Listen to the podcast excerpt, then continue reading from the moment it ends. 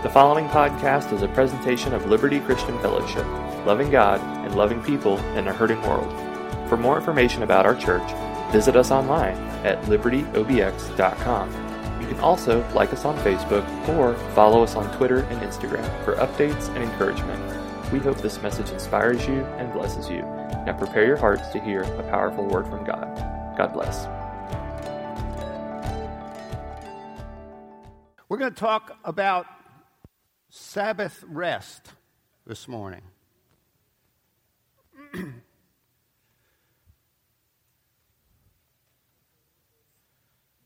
there's, there's a sense in which rest is something that's near and dear to everybody's heart. You know, there's a saying, I'd rather be napping. It's a, it's a saying that's popular with folks my age.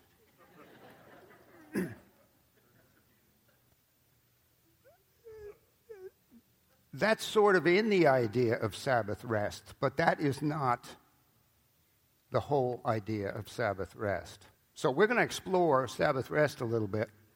If you've got a Bible, we're going to be starting out in Mark chapter 2. Oh, there's the koala, right. That is not Sabbath rest. In fact, that picture is barely appropriate for this sermon. sorry, I'm sorry about that. I, but he's kind of cute. He is kind of cute. How, Mark chapter 2, we're looking at verses 23 through 28. One Sabbath, Jesus was going through the grain fields, and as his disciples walked along, they began to pick some heads of grain. The Pharisees said to him, Look, why are they doing what is unlawful on the Sabbath? He answered, Have you never read what David did when he and his companions were hungry and in need? In the days of Abiathar, the high priest, he entered the house of God and ate the consecrated bread, which is lawful only for priests to eat. And he also gave some to his companions. Then he said to them, the Sabbath was made for man, not man for the Sabbath. So the Son of Man is Lord even of the Sabbath. Now, all three of the synoptic gospel writers, all the gospels except John, contain this story in it. So from that, I think we can deduce it's something we need to listen to. I like Mark because Mark is sort of a man of few words. Mark's gospel is the shortest gospel. And I don't know if you knew this, but Mark himself was a companion of Peter uh, and actually was his personal secretary. And it was Mark when he wrote his gospel, what he's doing is he's writing down while Peter is in Rome Peter is dictating to Mark his experiences for the three years that he was with Jesus. So we're sort of really close to the horse's mouth here. and he is a man of few words. I want you to notice something about this passage. So, verse 25, the Pharisees are getting all bent out of shape that these guys are picking heads of grain while they go along. And Jesus kind of tweaks their noses a little bit. And he says, Have you never read what David and his companions did when he and his companions were hungry and in need? He said this to the Pharisees Have you never read well, this is a story out of 1 Samuel chapter 21, the story about David and, and picking the heads of grain. These guys had not only read it, they had memorized it. They knew this story backwards and forwards. So Jesus is giving them a little of this, saying, Have you never read? His point was, while they may have read the story and they may have memorized the story, They've missed the point completely.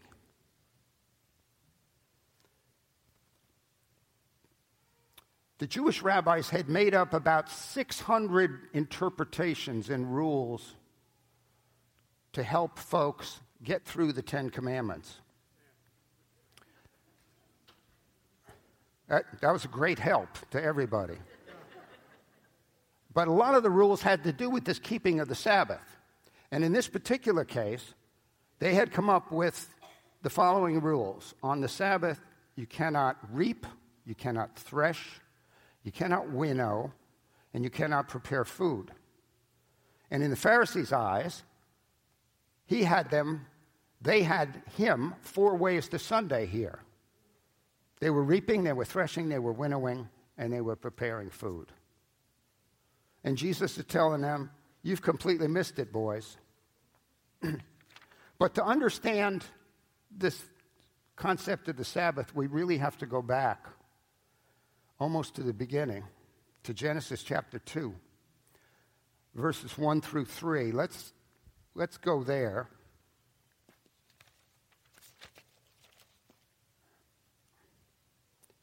Thus the heavens and the earth were completed in all their vast array. By the seventh day, God had finished the work he had been doing. So on the seventh day, he rested from all his work. Then God blessed the seventh day and made it holy, because on it he rested from all the work of creating that he had done. Let me ask you something.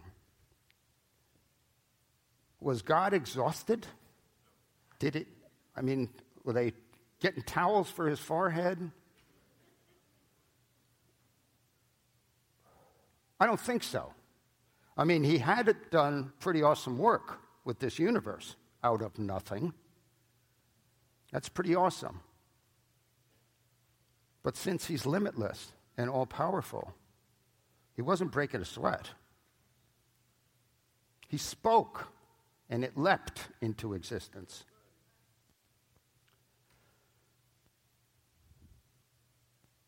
So the issue is not his need for rest as we think of rest. So, what is he talking about?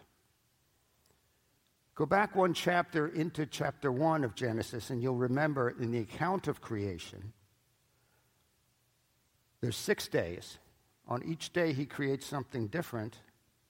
But each time, starting with, let there be light, What's the next thing he says? It's good. It's like, let there be light. Whoa, that is good. Right? Six times. He didn't go from one thing to the other, he stops at each one and surveys what's been created and says, Whoa, that is good.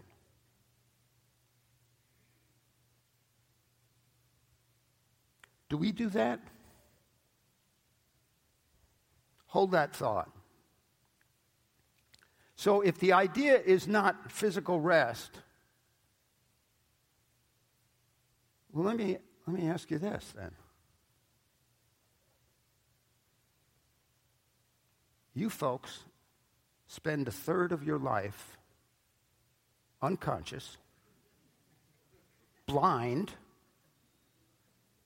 and completely helpless.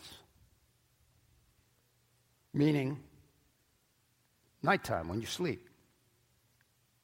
Why do you think God made it that way? The animals sleep. Scientists will tell you that plants sleep. I've never been able to tell whether one was awake or asleep myself, but I'm not, I don't have a green thumb. But this seems to be part of the natural order of things. When God made the woman, how did he do it? He put the man to sleep, deep sleep. Scripture says. Now, this is before all the bad stuff happens. So, this is all part of the natural order of things a third of our lives, He has ordained will be in rest. Right? So I don't know if there's anybody in here who's 75 years old. But if there is, you've been asleep 25 years.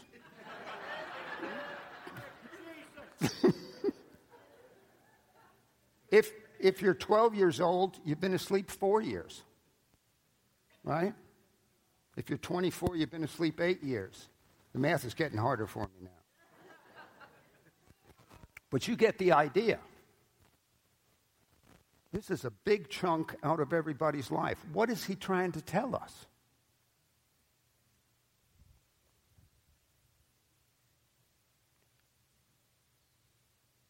What's the issue he's getting to? So if we go a little beyond Genesis 2 now to Genesis 3, everything starts to come a cropper, doesn't it? The whole thing falls apart. and humanity has decided that rather than rest in obedience to the all powerful Creator, they're going to do it their way. And I don't know how many generations later, we're in that same curse. We're going to do it our way. That's all well and good, but that puts pressure on you. You better be able to justify your existence. You better be able to do it well. You better be able to control the outcomes. Right? Because you're God now. I'm God now. That's the crux of the problem. It's not work itself. If we look at Genesis 2:15, Genesis 2:15 says, "The Lord took the man and put him in the garden of Eden to work it and take care of it." So God has made work part of his holy creation. You can't separate them. And part of the mission of man to work that creation. So the problem is not work itself.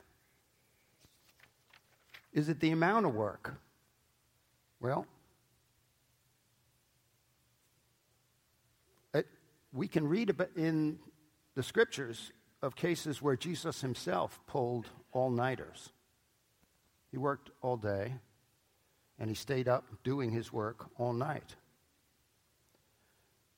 The day before he called the 12 to himself, in Luke's gospel, it tells us that he went up to a mountainside and was awake and praying to his father all night about those 12 decisions.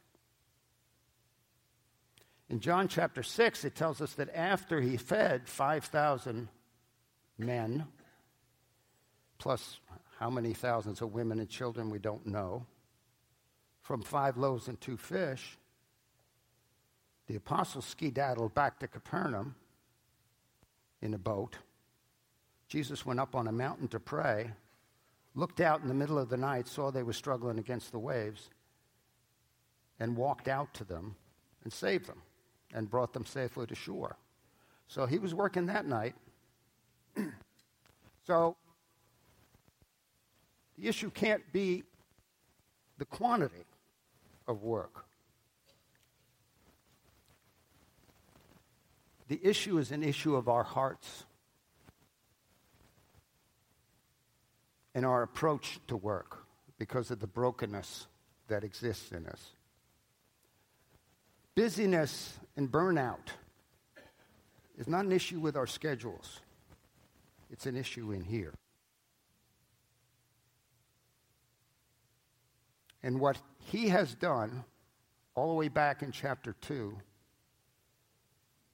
is show us the importance of Sabbath rest, a deep spiritual rest,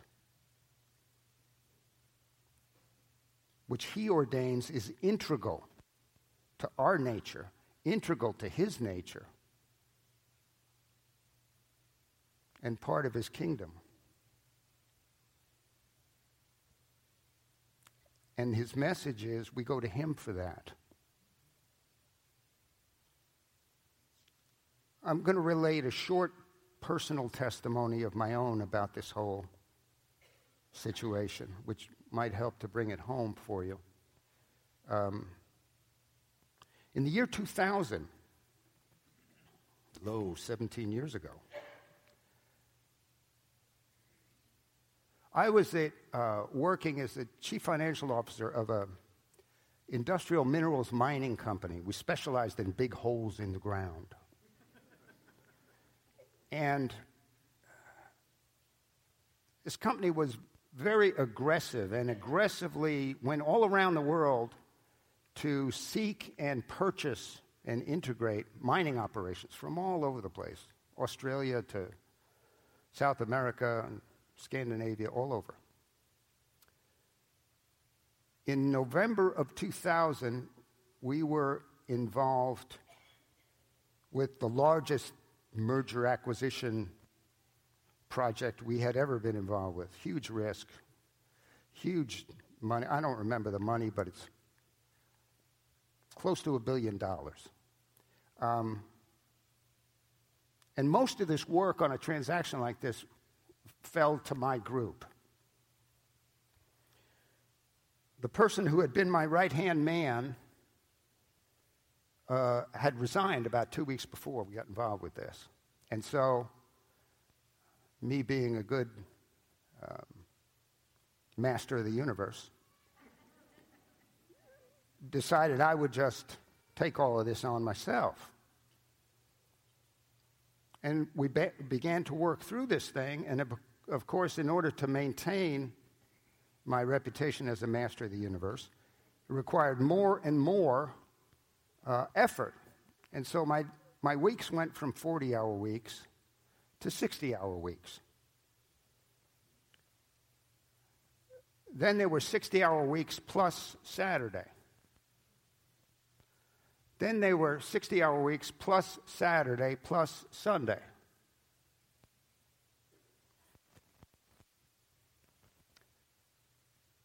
One morning, shortly before Thanksgiving, um, I was in the gym working out to reduce my stress. And uh, got this burning sensation in my chest. I didn't think of it, anything of it. Got dressed, went to work, and sat down at my desk at work, 7:30 in the morning. Now it was like an elephant had sat down right in the middle of my chest. Couldn't breathe, couldn't do anything. I was having a big heart attack. They were able to uh, get an ambulance and they carried me out of there. And I remember riding in the ambulance to the hospital, looking up at the ceiling, the white ceiling of the, the ambulance. All the voices were fading away, you know, voices like, we're losing this guy, you know. um, they were starting to fade away, but I heard a voice. A voice that was very strong. It, it wasn't audible, but it, it spoke to my spirit in my head and it was unmistakable. It was unmistakable.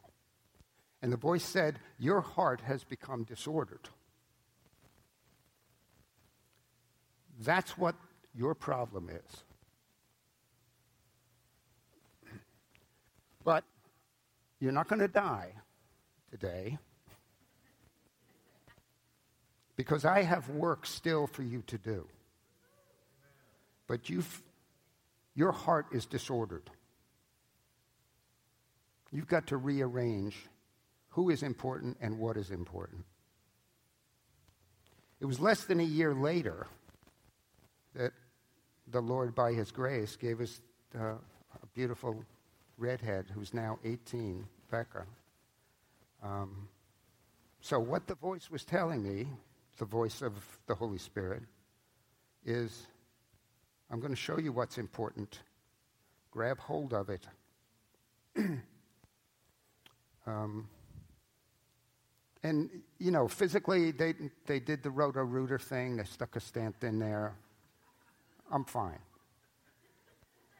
I'm fine. But the, the point I want you to understand is this happened gradually. It was like slicing a salami. I didn't really seem like anything was getting out of kilter. You know, I, I was just doing sort of what I had to do. But incrementally, I was turning away from him and becoming completely absorbed in this work, which ultimately had no meaning.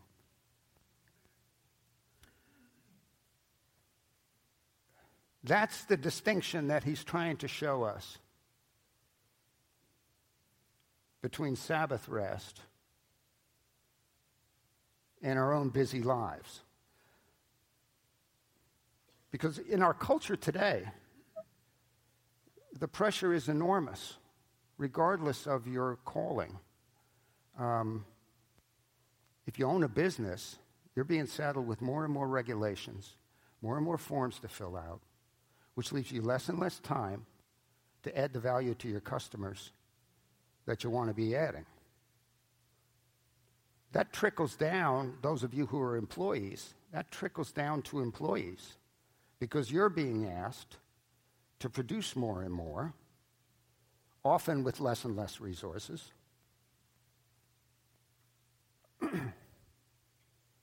if you're a fisherman, the regulations are actually keeping you from doing your work. if you're a young person, the pressure is maybe worst of all because it has to do with your proving yourself to belong to a group or to win a friend. What about these things? Now, man in his wisdom has invented stuff to where you can work anywhere. So, what do we do? We work everywhere. Right? Jesus has an answer. His answer is John chapter 6, verses 27 to 29. He's given us guidance about work. Do not work for food that spoils, but for food that endures to eternal life, which the Son of Man will give you. For on him, God the Father has placed his seal of approval. So these folks then ask him, then they ask him, What must we, we do to do the works God requires? And Jesus' answer is pretty simple. The work of God is this to believe in the one he has sent. John chapter 15, verses 4 and 5. Jesus says, Remain in me, and I also remain in you. No branch can bear fruit by itself, it must remain in the vine. Neither can you bear fruit unless you remain in me. I am the vine, you are the branches. If you remain in me, and I in you, you will bear much fruit. Apart from me, you can do nothing. So there it is. Two things, pretty simple things. Believe in Him and remain. Some translations have the word abide. Abide in him. That means keep believing. Stay close to him. Stay in him. Let him stay in you. He is the most precious thing in your life. He is the most precious thing in the universe. Remain in him. But if we do those two things, and by the way, we can't do them, they're gifts. They're gifts of the Holy Spirit.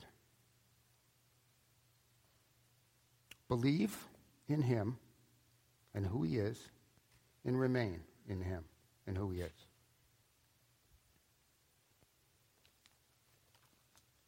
Matthew 11, and this is, we're getting close to the end here, you'll be glad to know. Matthew 11, verses 28 and 29. And Jesus sums it up pretty well here. He says, Come to me, all you who are weary and burdened, and I will give you rest. I will give you rest. Take my yoke upon you and learn from me, for I am gentle and humble in heart and you will find rest for your souls. See,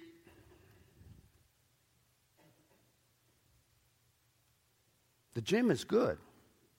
That's a good thing. Okay? Yoga classes, they're good. That's good. Breathing exercises, that's good. Saunas, those are good. but he says, come to me. Not come to yoga class. Come to me.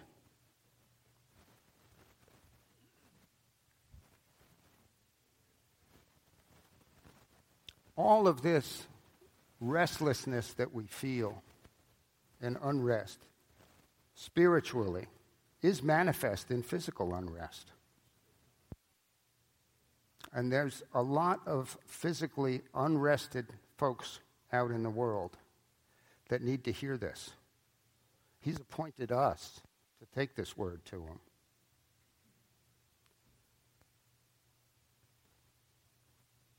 You know, p- part of this it goes back to Genesis 3 and our need to justify ourselves. But he's already justified you. You don't need to justify yourself. First of all, you can't justify yourself. But you don't need to. He already did. Paul says it specifically.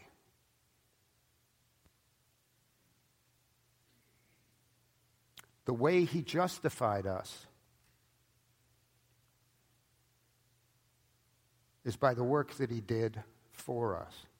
And I want to leave you with this now just ask you to, to look in your mind's eye now at that cross and the man hanging on that cross. And the pain that he's in. And the writhing. And the restlessness. And the unrest the infinite unrest that he's experiencing. That's your unrest that he's taken on himself. That's how he justified you. Your restlessness, he's already dealt with. He's taken it. You don't need it anymore.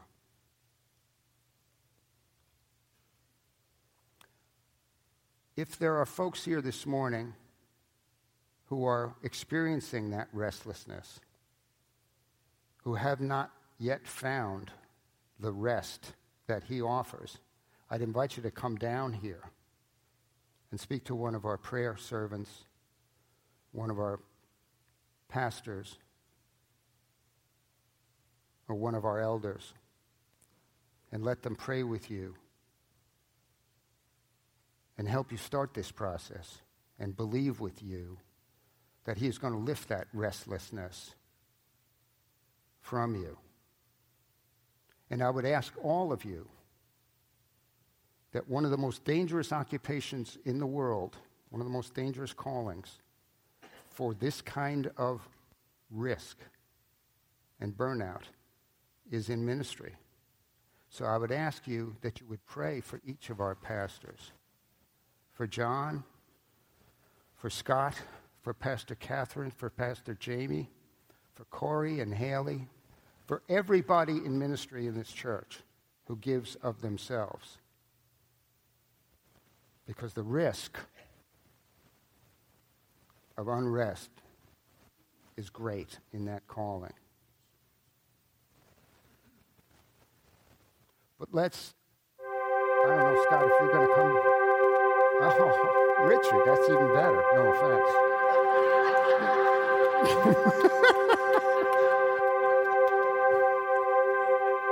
the, the altar is open. And um, really, I'd invite you to refresh yourself here. Okay? Thank you all.